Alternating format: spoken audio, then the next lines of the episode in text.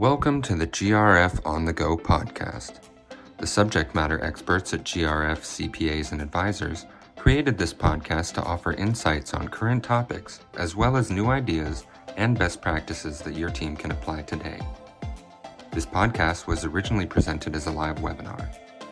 CPE information provided during the podcast is no longer valid, but if you're interested in watching the video version of this session or accessing the slide deck, visit our website at grfcpa.com forward slash events. Enjoy the episode and remember to subscribe for future content. All right. Well, it looks like we're holding steady, so we'll go ahead and get started. All right. Well, thank you, everyone. Just wanted to thank everybody for being with us here today. Welcome to today's webinar, part two of our three part series over how to set up a world-class whistleblower program. Thank you for anybody who who joined us for the first session back in I think um, June or July. Uh, today is our follow-up fireside chat with Jeff Tenenbaum. So my name is Mac Lillard. I'm a senior manager with GRF in the Risk and Advisory Services Department. I'll be today's moderator. Um, I've been with GRF CPAs and advisors for about nine years, or actually just over nine years. Actually celebrated my nine year anniversary on September 2nd. Uh, started out in our external audit practice, um, and then after taking a few examinations, uh, getting a, a, few different certifications, my interest pulled me in the direction of fraud and forensic auditing, as well as internal auditing, cybersecurity, enterprise risk management, and the other pillars of our risk advisory services department. So, very happy to be here with you all today. And I'm extremely excited to introduce our guest for today's fireside chat, Jeff Tenenbaum. Jeff Tenenbaum is one of the nation's leading nonprofit attorneys and is also an accomplished author, lecturer, commentator, and expert witness on nonprofit legal matters. So as managing partner of the nationally recognized Washington, D.C. based Tenenbaum Law Group, a five attorney boutique law firm focused exclusively on the legal needs of nonprofits, Jeff counsels senior management and boards of directors of his clients on the broad array of legal and sensitive business and governance issues affecting trade and professional associations, charities, and other nonprofits. For 19 years, Jeff practiced law at the Venable Law Firm and chaired its nonprofit practice for most of that time. Among numerous other honors and awards, Jeff was the 2006 recipient of the American Bar Association's Outstanding Nonprofit Lawyer of the Year Award. He is one of only five lawyers in the prestigious U.S. Legal 500's not for profit Hall of Fame and has been ranked as a best lawyer for nonprofits and charities law nationally by U.S. News and World Report every year since 2012. Just, Jeff, thank you so much time for volunteering your time to be here with us today. I know our attendees are going to get a lot out of hearing your expertise. Thanks for having me, Mac. Looking forward to it. Right. So with that, just wanted to jump into a little bit of background about GRF for those of you who aren't too familiar with our firm. But GRF is a full service accounting and advisory firm um, based out of the Washington, D.C. area. Um, our firm provides a wide array of services from your traditional audit and tax services, also looking at risk and advisory services, accounting technology solutions that helps our clients implement new technology solutions to streamline their finance and accounting platforms, traditional bookkeeping and outsourced accounting and advisory services. And while we work with all sorts of organizations from nonprofits to for profit companies, schools, government contractors, publicly traded companies, our niche is within the nonprofit and INGO space. We've been in operation for over 40 years. Again, starting out as your traditional accounting, audit, and tax firm. Um, and over the past decade or so, have really worked up to build up our accounting technology solutions and risk and advisory solutions. So specifically, our risk and advisory services group focuses on internal audit, cybersecurity, risk management, and fraud and forensics. Um, but it's kind of hard to talk about any of these topics really without looping in all of the, the other pillars of our risk advisory services group. So today we are here to talk about fraud and forensics as it relates to building your world-class whistleblower program. But we'll also talk a little, little bit about the investigation process, which um, brings in internal audit. We'll talk about some new technology solutions from cloud-based whistleblower platforms, which brings in IT cybersecurity. And then obviously just talking about general fraud risk management and how you can implement some deterrent controls uh, to just help prevent and detect fraud at your organization. And then lastly, before we go ahead and jump into our recap from session one, I just wanted to go through some housekeeping items. Um, so participants who are seeking CPE credit today must complete and submit a short evaluation survey that's going to appear automatically following the webinar. You're also going to receive three CPE words throughout the webinar today while we administer little attendance check-ins throughout the webinar. So these will kind of look like polling questions. We'll announce that these are being launched, but we simply ask you to check in just to verify that you're still there and that you're listening. And then again, if you are looking to receive CPE credit, make sure that in addition to, to checking into those attendance check-ins, that you're also jotting down the three CPE words as they're given. Those will pop up in the chat function just in case anybody doesn't catch them or, or mishears them. And then before we get started, I would also just like to invite everybody to join us for part three of this webinar series. Uh, for again, anybody who was able to join us for part one, we really just talked about um, the, the initial steps of creating your world-class whistleblower program, the different avenues, whether it be a hotline, direct reporting method, or a cloud-based program. We're going to talk a little bit about a recap to that today, but then with our fireside chat with Jeff, we're really going to go into the legal and compliance requirements um, that go into building your world class whistleblower program. And then during part three, we're going to do a deep dive into the investigation process, walk through some do's and don'ts about how to properly follow up on a whistleblower allegation in a timely manner and make sure that you're reporting out to all of the relevant parties. So stay tuned for more on that. Uh, you will get informational emails about that following today's webinar.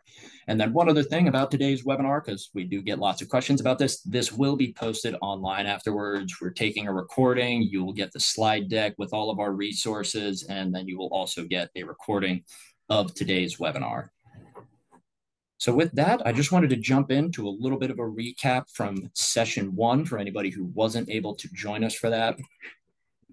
So just talking a little bit about the current landscape. So every year more goes from physical to digital as organizations work to digitally transform their business processes and incorporate new technologies into the financial and accounting environment. Um, so frauds can be perpetrated within the organization, they can be perpetrated outside of the organization. Um, and it's really important to have all these different controls and make sure that these new technologies aren't actually creating additional liabilities to the organization. Um, and again, another thing that we really noticed is just when these new technologies were implemented, there's kind of a a lost sight of the basics, making sure that the appropriate controls were inherent in those new environments. Um, so that's again something that we'll touch on briefly today. There's also been a lot of changes in the frameworks and the regulations around this, whether that's the Institute of Internal Auditors going from the three lines of defense to just the three lines model and really focusing on that integration of risk management into all of the different lines of defense for the organization and making sure that that doesn't just sit somewhere siloed within the organization and that it's really a requirement of every key department leader making sure that everyone is a risk manager for the organization also been changes to the COSO fraud risk management framework. They've recently released their second edition with the help of the ACFE or the Association of Certified Fraud Examiners. They worked hand in hand to develop this new fraud risk management framework as a result of the not only the increase in fraud, but all the different changes to the different schemes that fraudsters are utilizing to take advantage of their organization's infrastructure or of other organizations' infrastructure. We also touched on the new European Union whistleblower directive that provided some updates um, to just clearly outline the organization's responsibility for timely follow up of any whistleblower allegations. So, the new whistleblower directive. Um, it provided a lot more information about non retaliation and the protections that whistleblowers are provided. And it also outlined a timeline for whistleblower allegations to actually be followed up on and reported out on. And then lastly, just as it relates to the current landscape, there's all sorts of enhanced reputational risk for organizations as a result of social media and this 24 hour news cycle that we live in. Um, organizations can be, you know, if, if anything does happen, whether it's a fraud, whether it's a cybersecurity breach, whether it's a key member of the organization or a key C suite executive doing something on their personal account. There's all sorts of enhanced reputational risks as a result of everybody's use of social media um, and just how quickly certain issues can be brought to the attention of the public. so if we think about fraud controls, those that we can put into place to actually stop fraud from ever occurring, whether that be a deterrent or whether that be a preventative control, those are really going to be the most valuable controls to us, right? In theory, we would never need a detective control if we could prevent fraud from ever happening. So that's where fraud deterrence and those preventative controls really provide their value, as opposed to being reactive. More and more organizations are now becoming proactive against fraud and implementing controls that can serve not only as a detective control, but they really get their primary value from serving as a deterrent. So if you're a, you know, put yourself in the shoes of a fraudster and you're between um, taking a new position at two organizations. The organization that does proactive fraud risk assessments is testing controls on a monthly basis, has a reputation for following up on and taking corrective action or disciplinary action against any potential fraudsters you're more likely to stay away from that organization than the organization that doesn't have those kinds of controls and right? Somewhere where you feel that your opportunity to commit and conceal fraud is going to be an easier road traveled correct? Um, so again these these deterrent controls which is one of which is having a defined whistleblower process and a mechanism for anonymous and confidential reporting is extremely important in today's environment again just because of that increase in the volume and the severity of fraud that we're seeing so beyond fraud or just financial statement fraud, because that is typically what people think of when they hear whistleblower. Um, you think of financial statement fraud or you know misappropriation of organizations' assets. Um, but for you know these whistleblower programs, they really go pretty far beyond that. Um, so looking at workplace safety violations that can be reported to this, environmental protection, ESG is a very hot button issue right now. It's getting a lot of buzz. So this actually helps support those types of initiatives, uh, whether it be your governance, uh, making you know showing that commitment to following up on uh, whistleblower allegations in a timely manner, whether it's your social requirements to protect the public good and those that your organization serves. Um, again, these, these whistleblower hotlines provide a lot of value to just demonstrating to the public good that, um, again, your organization is doing everything they can to prevent and detect fraud. It can also prevent safety and quality issues as well as academic misconduct, depending on the industry that you work in. And then we talked briefly just about where to start. Where to start, we always recommend performing a baseline assessment of your policies and procedures to ensure that they're reflective of the controls and processes that are actually operationalized currently at your organization. Any discrepancies would then be documented, updated accordingly, and approved by the appropriate authoritative body, whether that be management or the executive or the uh, board of directors. We covered some of these baseline policies in detail the code of conduct, whistleblower policy, conflict of interest, and information security policy in our last session. So if you want more information over that, I would direct you to, to the recording and the link on our website. But for now, let's just focus on, on recapping the whistleblower policy. Um, so these elements here can be applied to any of the policies I just noted on the previous slide, but we're going to talk specifically about the whistleblower policy right now. Um, you know, unfortunately, one of the things we see in practice is just a, lack of sufficient detail in these supporting policies. So maybe one time we'll get like a, a one paragraph blurb for a conflict of interest policy or for a whistleblower program. And this lack of appropriate detail actually reduces the reliability of that control process and in some instances can actually make the difference between being able to substantiate a whistleblower allegation and not being able to substantiate that um, as a result of that lack of detail within the policy. So if a policy lacks sufficient detail and is left up to interpretation, it's difficult to prove whether an individual knowingly violated policy and procedure or whether they mistakenly or accidentally violated policy and procedure. So, defining the purpose of a policy, who it applies to, defining the scope as to um, what that applies to, looking at the definitions, whether you properly identify what a whistleblower constitutes, what a complaint is, what a conflict of interest is actually boils down to. Uh, is again really important for actually enforcing those controls and communicating them to the employees throughout the organization.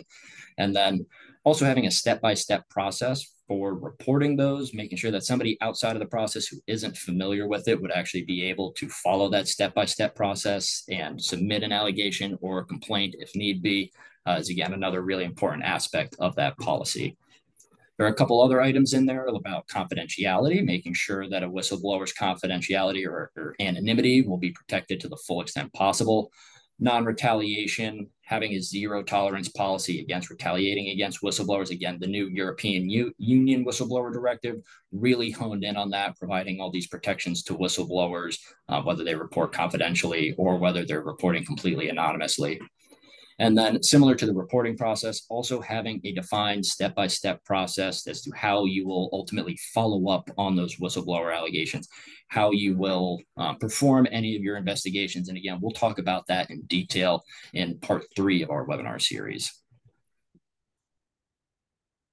And then we also talked about the different avenues that organizations use for reporting whistleblower allegations or receiving these. We talked about direct reporting channels through your supervisors or through management. We talked about hotlines, which are right now the, the most popular method of receiving and cataloging whistleblower allegations. And then we talked about online cloud based whistleblower platforms, which is really growing in popularity due to the user friendliness, due to the anonymity and the case management provided by these organizations. They're also highly customizable. They allow you to build out templates, assign user access rights with relative ease. And again, it provides that end to end case management process um, for the organization all within one system so that you're not using a hotline and a separate case management system and then something different for maybe communicating with your attorneys or for communicating with the whistleblowers. It's all in one platform um, under one solution.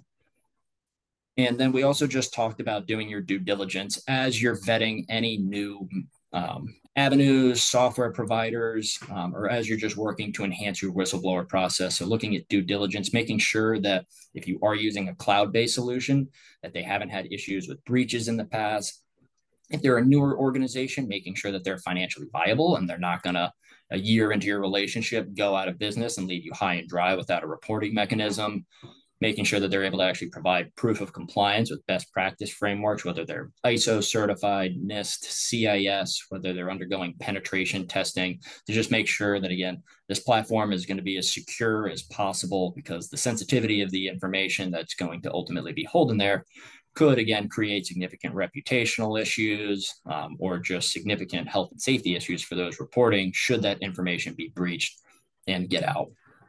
And then lastly, making sure that it's actually been reviewed and approved by the appropriate individuals within your organization. If it's your IT department's responsibility or your managed service provider's responsibility to vet these software providers and provide sign off on it, making sure that they again have been uh, reviewed and approved by the appropriate levels of management. Other items for consideration when looking at different software providers is looking at the user friendliness and the ease of managing user access rights, making sure that those user access rights are managed on the principle of least, of least privilege so that you're not just granting too much access to everybody who's going to ultimately have access to that system. And again, just minimize the access to that sensitive information. How well you're able to actually customize that to your office or to your organization, if you're able to break that down by office, region, department, again, whatever is going to make the most sense for your structure to make sure that when you do implement this, that is not creating an administrative burden trying to field all of these different allegations, that those allegations are making their way to the appropriate personnel to be followed up on in a timely manner.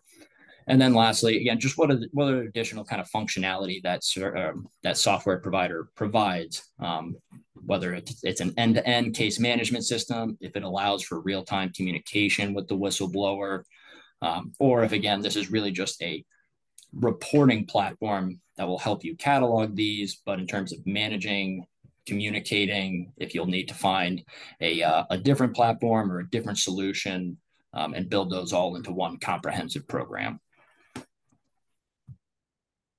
And then lastly, we just touched on the benefits of a whistleblower program. So it's a public signal of committing of commitment to integrity and social responsibility. Again, if you're trying to improve your ESG initiative and demonstrate to the public good that you are working to be proactive and uh, preventing, detecting fraudulent activity, a whistleblower program is just one step in the right direction.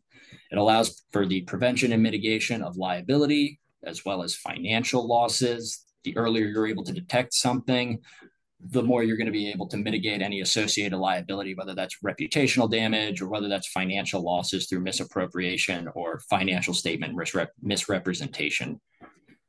It also allows you for continuous improvement in compliance and risk management. Again, just the earlier you're able to detect something, the earlier you're able to then correct it and improve upon your processes, minimize the risk of somebody taking advantage of that allows you to strengthen your reputation again through that public signal of commitment. Um, also helps to strengthen your organization's culture. Um, if your employees know that management, the C suite, the entire organization overall is committed to this zero tolerance policy against fraud, against re- retaliation for whistleblowers, that's going to give your employees more confidence in your ability to lead. And it's going to give everybody a, just more confidence in the organization's mission, vision, and strategic direction overall. So with that, that will wrap up our recap, and I'm excited to, to just go ahead and jump into this fireside chat. Um, so I wanted to just put this up to just give everybody a little bit of an idea of kind of how the next 40 minutes or so here are going to run. You know, again, we are here today to address what's what's top of mind for you all. Um, what keeps you up at night? What concerns you? What questions you, your stakeholders, your board is asking about your whistleblower program. So we put together some questions and some discussion that our clients are routinely asking us of when trying to implement new controls or when trying to improve their whistleblower program. But please feel free to use the chat and the Q&A functions um, to submit any questions that you might have, any questions, comments, we're going to do our best to address those as we go through here. Um, but I did also put down a little rough breakdown of timing here. You know, we do have a few different sections that we would like to get through.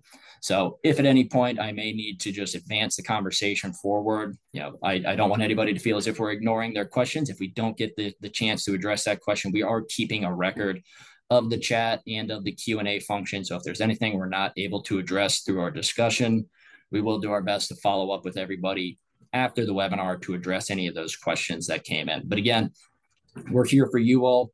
So please feel free to use that chat function and that Q&A function as much as you'd like. If you have something unrelated to what we're talking about, feel free to throw it in there. If you have a follow-up question over any of the comments or, or discussions, and please also feel free to follow or throw that in there.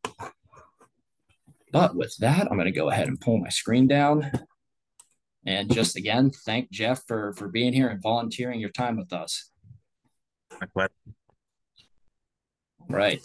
Um, so again, you know, Jeff, when we were kind of figuring out, you know, what we wanted to cover in this, we wanted to really address the the questions or the topics that are posed to us through in practice by our clients. Um, so again, we're going to start off with just addressing some legal and compliance questions that were routinely posed with um, through our clients. So the first question is really just related to kind of you know after, after attending this webinar or maybe even part three of the series you know where do we start? How do we get this spun up? So one of the first questions that we're routinely posed with is where does the whistleblower program sit? Do we engage the board? Does this sit with the c suite our management team? Should we be forming a council or letting this sit with with our legal counsel or our general counsel? Um, so jeff what would you advise to any of your clients who are just really starting out on on this journey to build up their whistleblower program so, Mac, it's it's a good question. Um, first off, um, let me kind of define how I view whistleblower programs more generally. Um, and I have I've been doing this for 27 years, representing nonprofits. I've conducted and led many many internal investigations. Just wrapped up two actually for two different nonprofit clients. Um, and when when you're as you know grf uh, you know understanding where you're coming from it's understandable that there's a heavy focus on um, whistleblower programs to detect and, and try to prevent fraud and embezzlement. Uh, but like you said in one of your slides a few minutes ago you know there are other uh, types of um, bad conduct other than fraud and embezzlement that whistleblower programs can be helpful in uh, in, in rooting out in uh, rectifying um, and helping to protect the organization, protect employees, mitigate liability and financial risk, et cetera. Um, and the one area that was notably missing from that slide is an area where we deal with probably more whistleblower complaints than anything else as outside counsel. And that's in the employment area and the employment law area, HR violations, uh, you know, bad conduct by or alleged bad conduct by supervisors uh, or even fellow employees or other things like that. Uh, it's to me, at least in the things that I get brought into an outside counsel from our nonprofit clients, That's the number one category by far. And that's a very different type of whistleblower complaint than, say, someone who's blowing the whistle on fraud and embezzlement by a fellow employee or by an outside vendor or by a board member. And I deal with a, actually one of the investigations I just wrapped up. We're about to start phase two of the investigation, and that uh, uh, alleges it's a whistleblower complaint against certain board members um, and things like that. So we're going to be diving into those things first. Then all of these are very different types of programs. So when you say where does it sit, um, you know, first off, it really needs to sit everywhere is, is i think the short answer uh, because it you need to be sure that it applies to all of these different contexts if someone wants to blow the whistle on on, a, on an employee regarding fraud and embezzlement or an outside vendor or if they want to blow the whistle on you know alleged board member conduct you know bad conduct or conflicts of interest or improperly benefiting from the organization uh, or just general allegations about harassment or discrimination or other things like that you need to be sure that it can cover all of those things and that once the whistleblower complaint is received that it's dealt with in the appropriate manner and through an appropriate process. And that's not necessarily the same for all of those things. You know allegations against a board member are likely going to be dealt with very differently than allegations about fraud or discrimination against a fellow employee. You know, so for instance, if it does not involve the CEO and it's an employment related matter, um, and the allegation does not involve the CEO, typically the CEO is going to be the one kind of running point on the investigation because the CEO is generally or one of his or her designees um, is going to be running point because that person is is principally charged with overseeing the affairs of all other employees within the organization. Whereas if it's allegations regarding board members, and it's more likely that the board chair or the audit committee or an ethics committee, if there is one, um, you know, is going to be taking the lead on that. But one common element um, generally, and I'm not saying this from a selfish perspective because I'm an attorney, but having legal counsel involved in where that whistleblower program sits and how it gets administered is really critical. If you have in-house an in-house general counsel, that's obviously the logical place to start. Um, I serve, and I'm in private practice, so, so I serve as outside general counsel to a lot of my clients. Get brought in to conduct a lot of these investigations because I have a lot of experience with it. Uh, we'll talk uh, a little bit later about some of the important benefits and reasons to involve legal counsel. But in terms of where it sits, legal counsel has to have a central role in that. So sorry, that was a long answer to a short question, but hopefully everyone found that helpful. No, no, that was that was great insight. And yeah, totally agree that you know this really does need to involve everybody because like you said, each allegation is going to be different. There's going to be a different engagement team. There's going to be different subject matter experts within the firm that you need to draw upon. Um, so I guess just to follow up on that, and it, it maybe sounds like you know you mentioned in-house legal counsel would be the best place for this to kind of start. In terms of somebody who would be managing the the hotline or managing the cloud-based platform who essentially might be the first or the first two individuals who receive a whistleblower allegation or are privy to that information. Would you recommend uh, if, if feasible that that sits with in-house counsel or outside legal counsel or again maybe a, a council of c-suite or um, senior management?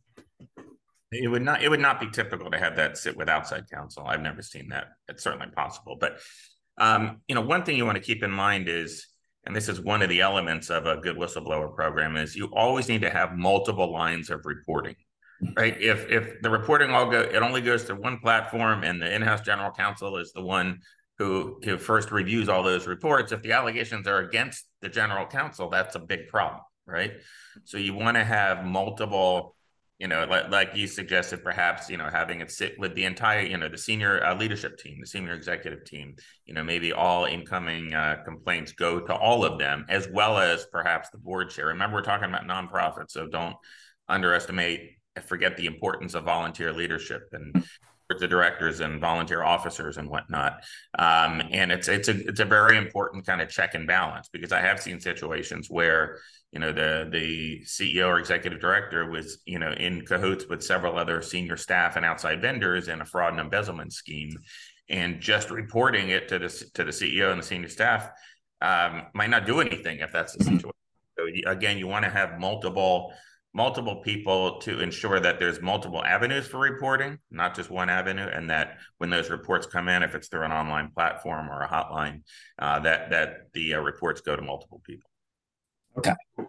Great. Yeah. Thank you for that follow up. And yep, that's that's what we always advise our clients is that at you know at minimum two people should be receiving every initial allegation to make sure, like you said, that there's no opportunity for collusion.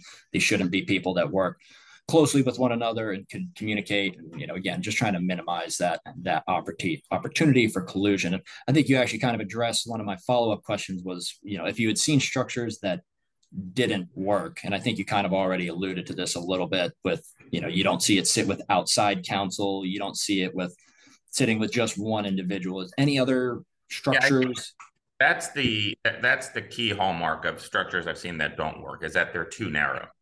Um, I have another client that um, the uh, the two senior officers on the board um, got a complaint from an employee about the CEO, small staff uh, organization, uh, complaint about the CEO's conduct, um, and actually from a couple different staff people.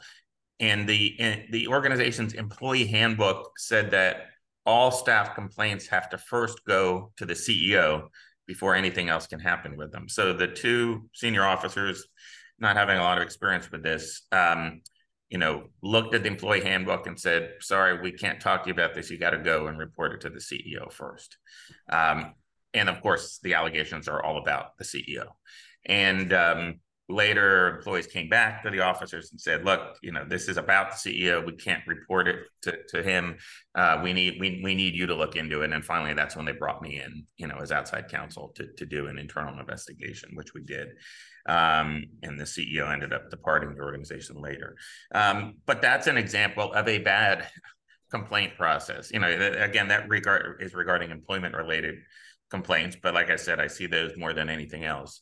Um, and you need to have multiple avenues of reporting. So the biggest um, no no no I think in any structure is having it be too narrow. Right. Yeah. Thank you again for that for that background and insight. All right. But with that, let's go ahead and jump into the next question. Um, and this is actually one that somebody posed to us in the chat function during our initial part one of this uh, how to build a world-class whistleblower program. So i think people will, will find this extremely beneficial. Um, but that next question is what kind of legal protections are whistleblowers of non-public entities entitled to? Yeah it's a, it's a great question. Um, and this is yet another area of law where um, the us uh, united states at the federal level the national level um, is um, kind of far behind the EU. Uh, we see it with privacy regulation like GDPR. In the US, there is no overall overarching kind of federal consumer privacy protection law. Um, and we see it here too with whistleblower protection. Um, EU has that that that that whistleblower directive that you were talking about, Mac.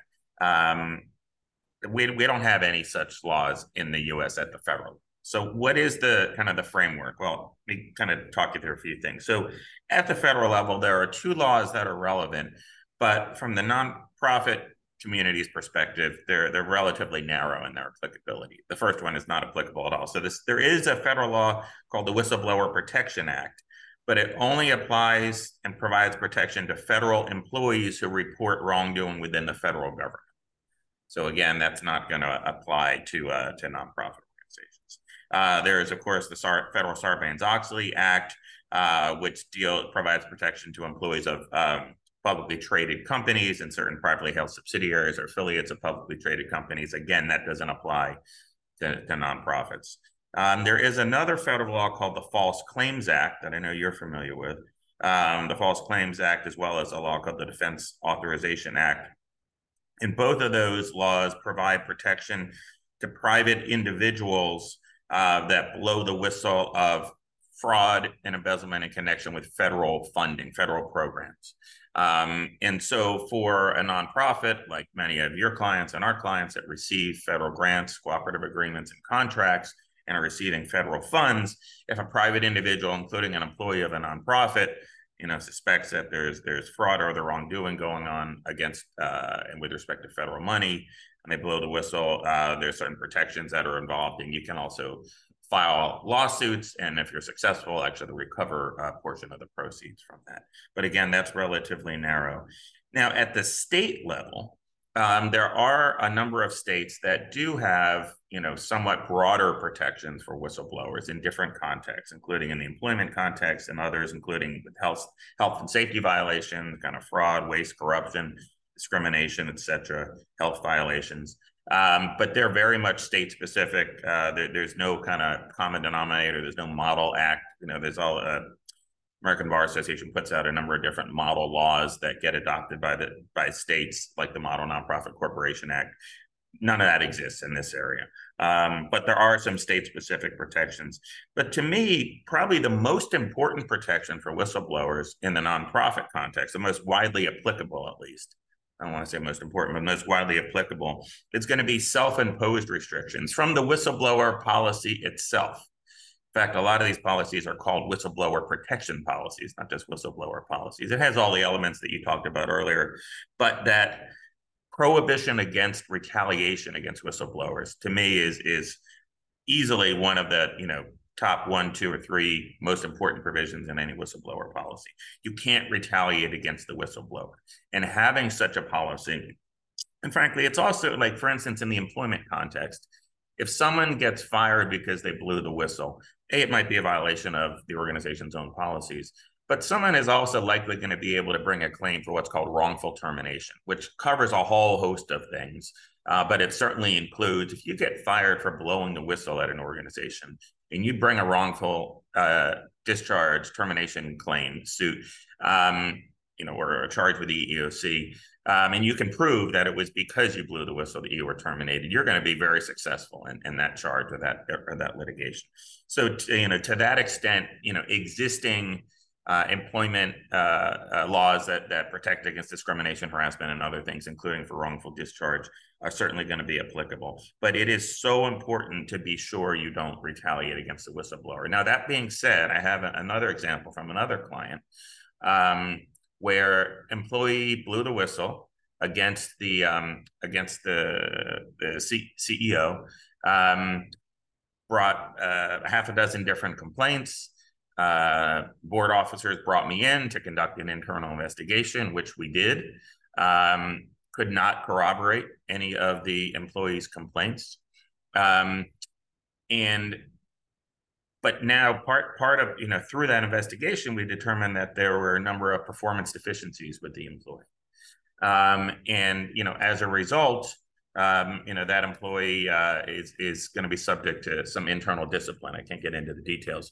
But the point is you always have to walk that fine line. Just because someone blows the whistle i have another one too where um, uh, conducted an internal investigation um, interviewed uh, a number of different employees, and one of the employees is under a performance improvement plan right now. Um, now, just because that employee, you know, is uh, blowing the whistle, bringing complaints, doesn't mean that employee is subject to permanent protection and can't be terminated if they don't perform well under the performance improvement plan. Not at all. We just need to be able to show and prove that the termination was because of performance, not because of blowing the whistle.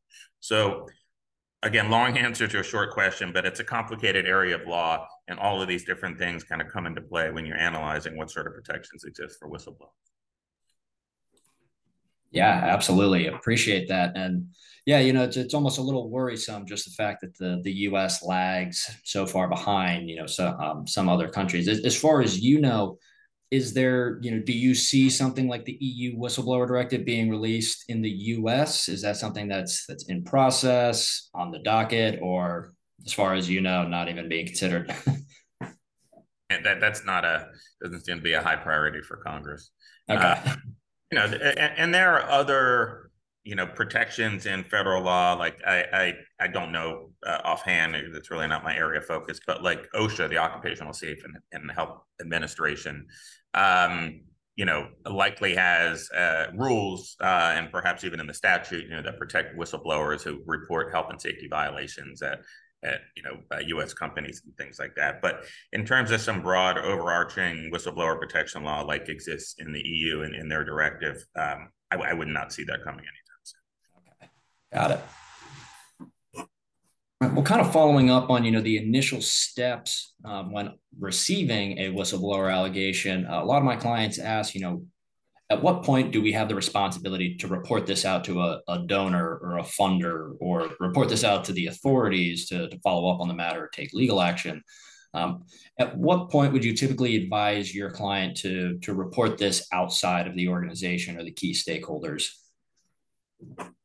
So that's always a, a tough question. Mm-hmm. Uh, what what we what I generally say is that you want to conduct when we say when I say internal investigation, what I generally mean is no government agencies involved in conducting an investigation, federal, state, or local.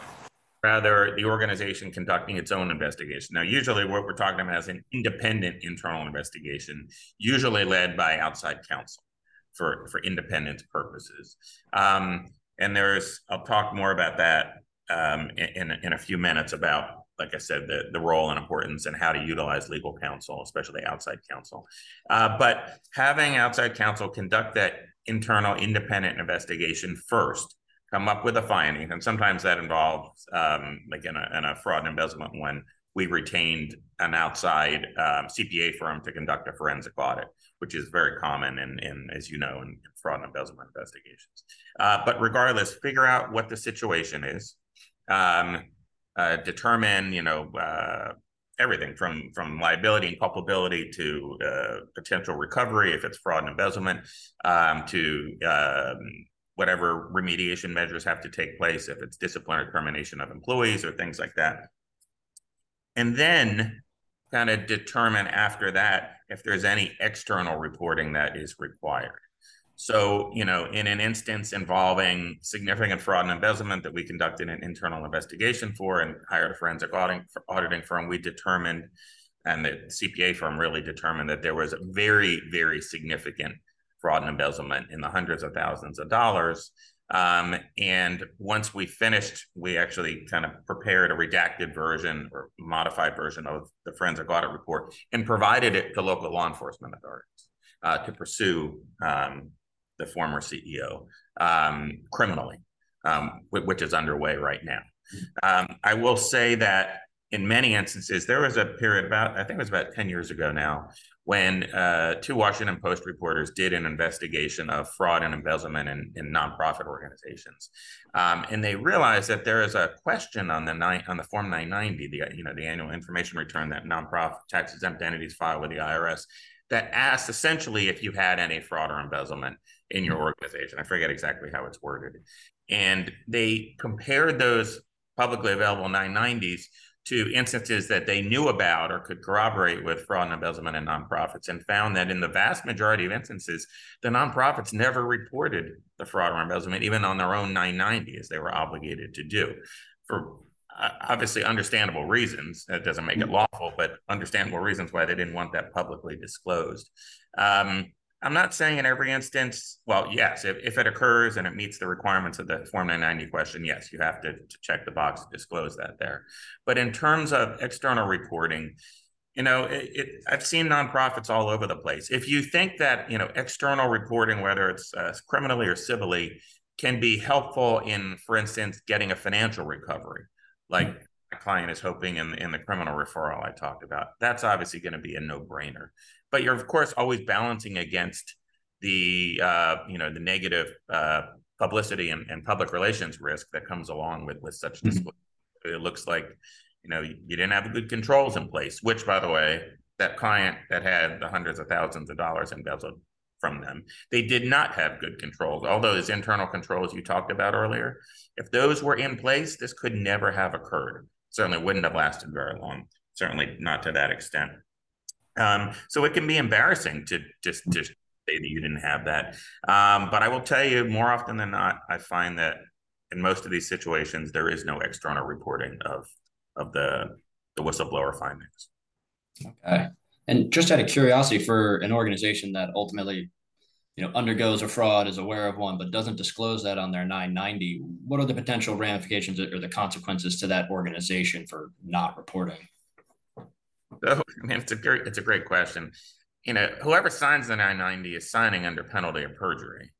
Um, that being said, um, there's a lot of questions on the Form 990. In fact, uh, I don't know how many years ago now, maybe uh, 15 years ago, 10 years ago, the IRS overhauled the 990 and they added a lot of new sections, including the section on governance, where they ask if your uh, you know your board has adopted a number of different governance related policies, one of which ironically is a whistleblower protection, record retention policy, conflict of interest policy, etc. Um, it was controversial though because if you check no, you know, the IRS believes that it's a best practice to have such policies and that organization, nonprofit, tax exempt entities that have such policies are more likely to be compliant with the tax laws. But there's nothing in the tax laws governing tax exempt uh, organizations, C3, C6s, C4s, whatever, that requires you to have such policies or that requires you to, you know, report fraud and embezzlement. So even if you check no, like there's nothing the IRS can do about it except theoretically penalties for false Form 990 mm-hmm. filing, but they rarely enforce anything like that. Um, and even here, you know, it's not like they're cross-referencing against news reports of fraud and so the practical reality is probably nothing would happen, but I certainly want, would not want to be signing that form. If uh-huh. checking the box. Yeah, with that, uh, again, we're, we're running up on 12 minutes here, so we want to try to get through these last few questions centering around the investigation process, uh, which again will be the focus of our part three series, but just wanted to get some initial questions addressed for the group. Um, so, in following up on kind of you know what the first step is uh, to the whistleblower program in terms of the investigation process, Jeff. What's your first step in following up on a whistleblower allegation that's come in through the hotline or through your cloud-based solution, or even maybe just through a, a direct reporting mechanism through the, the CEO or C-suite? So that's one thing I want to say is uh, a lot of times I've heard my clients, you know, staff board members get caught up with this idea of a formal whistleblower complaint. This even came up in a recent investigation that we just wrapped up. Um, and in the recent investigation, there, there, there was definitely no formal whistleblower complaint. There was no not there was no they didn't even have a hotline or software or anything platform like that. Um, but there wasn't even a written complaint there was just a conversation between an employee and the board chair alleging some problematic conduct regarding a supervisor. Um, and so no one would, I think, call that a formal complaint. It doesn't matter. And it needed to be, and it was. Um, it wasn't handled as, as it should have been, but it, it was it was handled and it was listened to. Uh, but the point is, don't get caught up on whether something's formal, whether it's through a particular system, whether it's um, uh, in writing or not. Um, if it's a whistleblower complaint, you got to look into it. Period. And we talked about earlier. I'm not going to repeat the the issue of kind of where does it live and who's responsible. Uh, but to your question, in terms of how do you get started and I know this again sounds self-serving because I'm a lawyer, but having been through this so many times and having seen organizations do it without legal counsel, it's so important to involve well, a involve legal counsel, but legal counsel has experience conducting these investigations. They're really they're complex, they're sensitive. Um, there's a lot of you know process, you know, uh, established process that you should follow. But it, there's also an art to it because it almost always. Now, I'm not talking like a forensic audit; that's different. But a lot of this other stuff involves people, involves talking to people, interviewing people, assessing credibility. Um, that sort of stuff and and it's it, it, in that way it's kind of as much an art as a science um, and i've you know learned that a lot over the years but in terms of how to structure it if you bring in legal counsel, especially outside legal counsel, there's always this long running debate about whether in house counsel gets the protection of the attorney client privilege because sometimes in house counsel are giving legal advice. A lot of times they're giving business advice. And the law is pretty clear that the attorney client privilege only applies when the in house counsel is giving legal advice. And so, because of that, um, in many organizations, it's kind of an established best practice to bring an outside counsel to conduct an internal investigation um, for the privilege purpose. But what that means, and so like in another investigation that I was involved in not too long ago, um, you know, I, I, gave you the example of our firm retaining the forensic audit, uh, the accounting firm to do a forensic audit. And the reason that we have our firm retain them is that if the law, if the law firm, potentially outside law firm, is retaining the firm that's con- providing some service like a forensic audit, or I'm going to give you examples of PR, crisis communications consultants, HR consultants, Um, if the law firm is retaining them, then that is subject, it's kind of subject to the umbrella of the attorney client privilege, and it's all covered by that.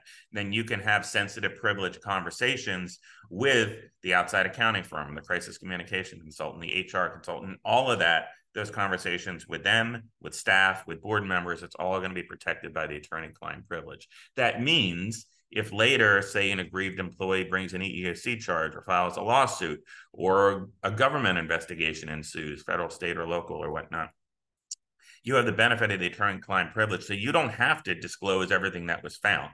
And you may not want to. You may want to in some instances, you may not want to. But it's important that you retain that right. You know, I've seen a lot of these later. We, we see federal investigations, congressional investigations. I get involved in those a lot. You know, all of those can involve subpoena power but the attorney client privilege is generally going to stand up against all of those things in most instances. Um, and that's really, really important. So, going through that right process, bringing in the legal counsel first, having legal counsel then retain whatever whatever other eh, you know uh, outside experts are being brought in to assist. And not everyone is going to involve any of those. Sometimes they involve none of those. But in those that are required, you really want to do that to get the benefit of the uh, of the attorney client privilege. Um, and then you do want to have, you know, at least some fairly clearly articulated and clearly defined policies, usually as part of the whistleblower policy for how, how this process should ensue. I'm not talking detailed step-by-step process, but you do generally want to codify this in your whistleblower policy or, or perhaps some other policy involving internal investigations that's board approved so that, you know, when something happens, say whether it's a new CEO involved or whoever else, you know, you can look to that policy. Okay, this is these are the steps we're supposed to follow. Uh, if you do that, it's more likely that the organization is going to follow those best practices as opposed to not. All right, great. Thank you, thank you for that. And I just wanted to, I think you kind of actually addressed uh, my my next question when going through that, um, but I just wanted to follow up on this because I think it is it's really important. Um, but in terms of you know kind of structuring your or, or, defining your investigation team prior to actually receiving a whistleblower allegation. Um, I wanted to see if you had any kind of tips, suggestions, and based on what you just said, it sounds like you would almost rely on the outside counsel because of that attorney-client privilege to then retain and work with a public relations firm to manage any sort of reputational risk or or bringing in an outside CPA firm to perform the, the detailed forensic investigation if that's necessary, which actually takes some of the burden, I guess, off of your clients to identify those types of firms or organizations. So I just wanted to confirm that that's sort of the path you would follow. It's to vary. It's to vary. But I will say, like yesterday, I had a call with a client and a crisis communication team um, and a firm. Um, and we were talking about some really sensitive information, you know, that I really wanted to be protected by the attorney client privilege, but because we didn't retain them, my client retained them in advance. Um, you know, I had to be very careful in what I said on the call, knowing that, and there's a chance that this matter could turn to litigation, um, knowing that none of that's going to be protected. If I was just having a call with the CEO, that's going to be protected by the privilege with my client but bringing a, an outside PR firm that we didn't retain that that's problematic. Um, yeah, so in some instances, I mean, I've been doing this a long time. I have my lists in my head and elsewhere of go-to, you know, CPA firms, and by the way, your firm is one of those for sure. Um, and um, crisis communications and, and PR firms and outside HR consultants and others you know that that I like to work with. I know are kind of what I consider like the A team, but not every lawyer is going to have all of those, and a lot of clients are going to have their own you know go to people, and that's fine. Just structure it so that outside counsel is retaining those for this purpose, and also keep in mind that doesn't mean that counsel has to be copied on every email or attend every meeting in order to get the protections. And it also doesn't have anything to do with the money flow. You can still the, the, the nonprofit can still pay those outside consultants directly. The, the money doesn't have to go through the law firm, and, and we put that in the engagement letter as well. Okay, right. Yeah, that's very important uh, distinction to make there. All right. Well, you know, thank you so much for for your thoroughness there, Jeff. I think you you just just answering the first question we had, I think you've kind of addressed all of the other questions that we had built in here about the investigation process. Uh, and I know we're coming up on on three minutes here. Um, so yeah, with that, I just wanted to thank you again so much for your time today, for for volunteering to be here with us. Um, you know, again, a lot of these questions came directly from our clients, so I hope everyone who's who's online today found this as valuable as I did. And again, just thank you, Jeff, for for volunteering your time to be here with us today. Mac, you're welcome. Let me just add one thing. Um, so, look, these uh, whistleblower investigations can be expensive. Um, they can be very expensive very quickly sometimes. Sometimes, you know, we, we can do these much less expensively. It just depends on the nature of the allegations and the severity and everything else. But keep in mind, at the end of the day, the most important part that comes out from every internal investigation that we ever do are the recommendations. Mm-hmm. And by the way, the recommendations are usually going to the board. Sometimes they're going to, you know, the CEO to administer at the management level, uh, but a lot of times they're going to the board, even if it's for the board to make sure that management is implementing certain changes. You know, whether it's you know that big forensic audit report I talked to you about. Um, at the end, the, the, accounting firm followed up with a whole series of internal control recommendations for the organization to implement, which are now in the process of, of being implemented. Um, you know, in others regarding employment matters and other things, there's all sorts of recommendations that we make because there's always things that we find. There's deficiencies in policies and procedures and performance management training and anti, you know, uh, unconscious bias and anti-harassment and discrimination training and all of those sorts of things. So to me, at the end of the day, you got to learn from what happened with a whistleblower complaint obviously deal with the, the matter at issue. If it means you have to terminate someone or, or you, you, pursue someone criminally for fraud and embezzlement whatever. But at the end of the day to me the most important part are the recommendations to the organization to put structures and systems in place to kind of prevent this sort of thing from happening in the future yeah couldn't agree more. Um, yeah you need to make the make sure that those recommendations are feasible that they're actionable for the organization and that you need to hold people accountable to make sure that they actually do follow up on implementing that corrective action so that like you said this doesn't just continuously happen you know over and over again as employees or boards are switched out So thank you, thank you for that that wrap up thought. Again, really appreciate it, Jeff. Um, I'm going to go ahead and pull up my screen again just to share some resources with the group, and we're also going to launch that last attendance check-in and CPE word for the day. Um, you know, again, as I mentioned, these will the slides will be provided, um, uploaded to our website along with the recording of today. But I just wanted to touch on these briefly, just some resources for the group. This first one is over the ACFE, building a best-in-class whistleblower hotline program. Uh, so again, that is the most popular method used right now, just because it's easy to implement, been around for a long time. Um, so again, that just provides some resources to how to create that program. Also, some re- some links to the new COSO second edition fraud risk management guide, as well as the ISO 37002 whistleblower management systems. COSO and ISO they do require you to to purchase the full blown guidelines, uh, but there are executive summaries with some good uh, bullet points and some good information over the uh, kind of the general principles wrapped up in there. We've also got some resources to the GRF website that should look familiar to uh, what you saw in our last session. And also would encourage everybody to look at our podcast, GRF on the go. Lots of great information going out there all the time and kind of shorter bites, um, you know, for your for your viewing pleasure. But with that, I just wanted to again thank you, Jeff, for being here with us today. Thank you to all of our attendees who took time out of your busy days to be with us. Um, and here's our contact information. If you have any follow up questions, whether it's to any of the questions we talked about or something that's top of mind for you that we didn't get the chance to touch on today, please feel free to reach out to either of us directly. And again, thank you everybody for for being here today, and to Jeff for volunteering your time. We really appreciate it. Thanks for having me, Mac. Take care. Thank you, everyone.